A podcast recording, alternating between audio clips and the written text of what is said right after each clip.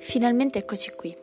Oggi inizieremo un viaggio metaforico tra le parole venute fuori da una storia che ho immaginato, ho sognato o forse solo costruito. Chissà, di sicuro non vissuto.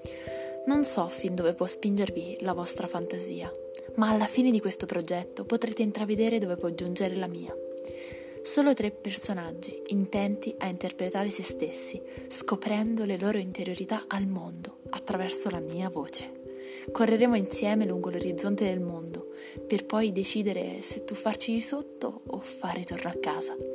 Una storia che non sa di essere una storia, per quanto sia vera. Un piccolo spaccato di un mondo aperto per farvi compagnia. Per la precisione un capitolo a settimana. Che dite di preparare tutto a raggiungermi?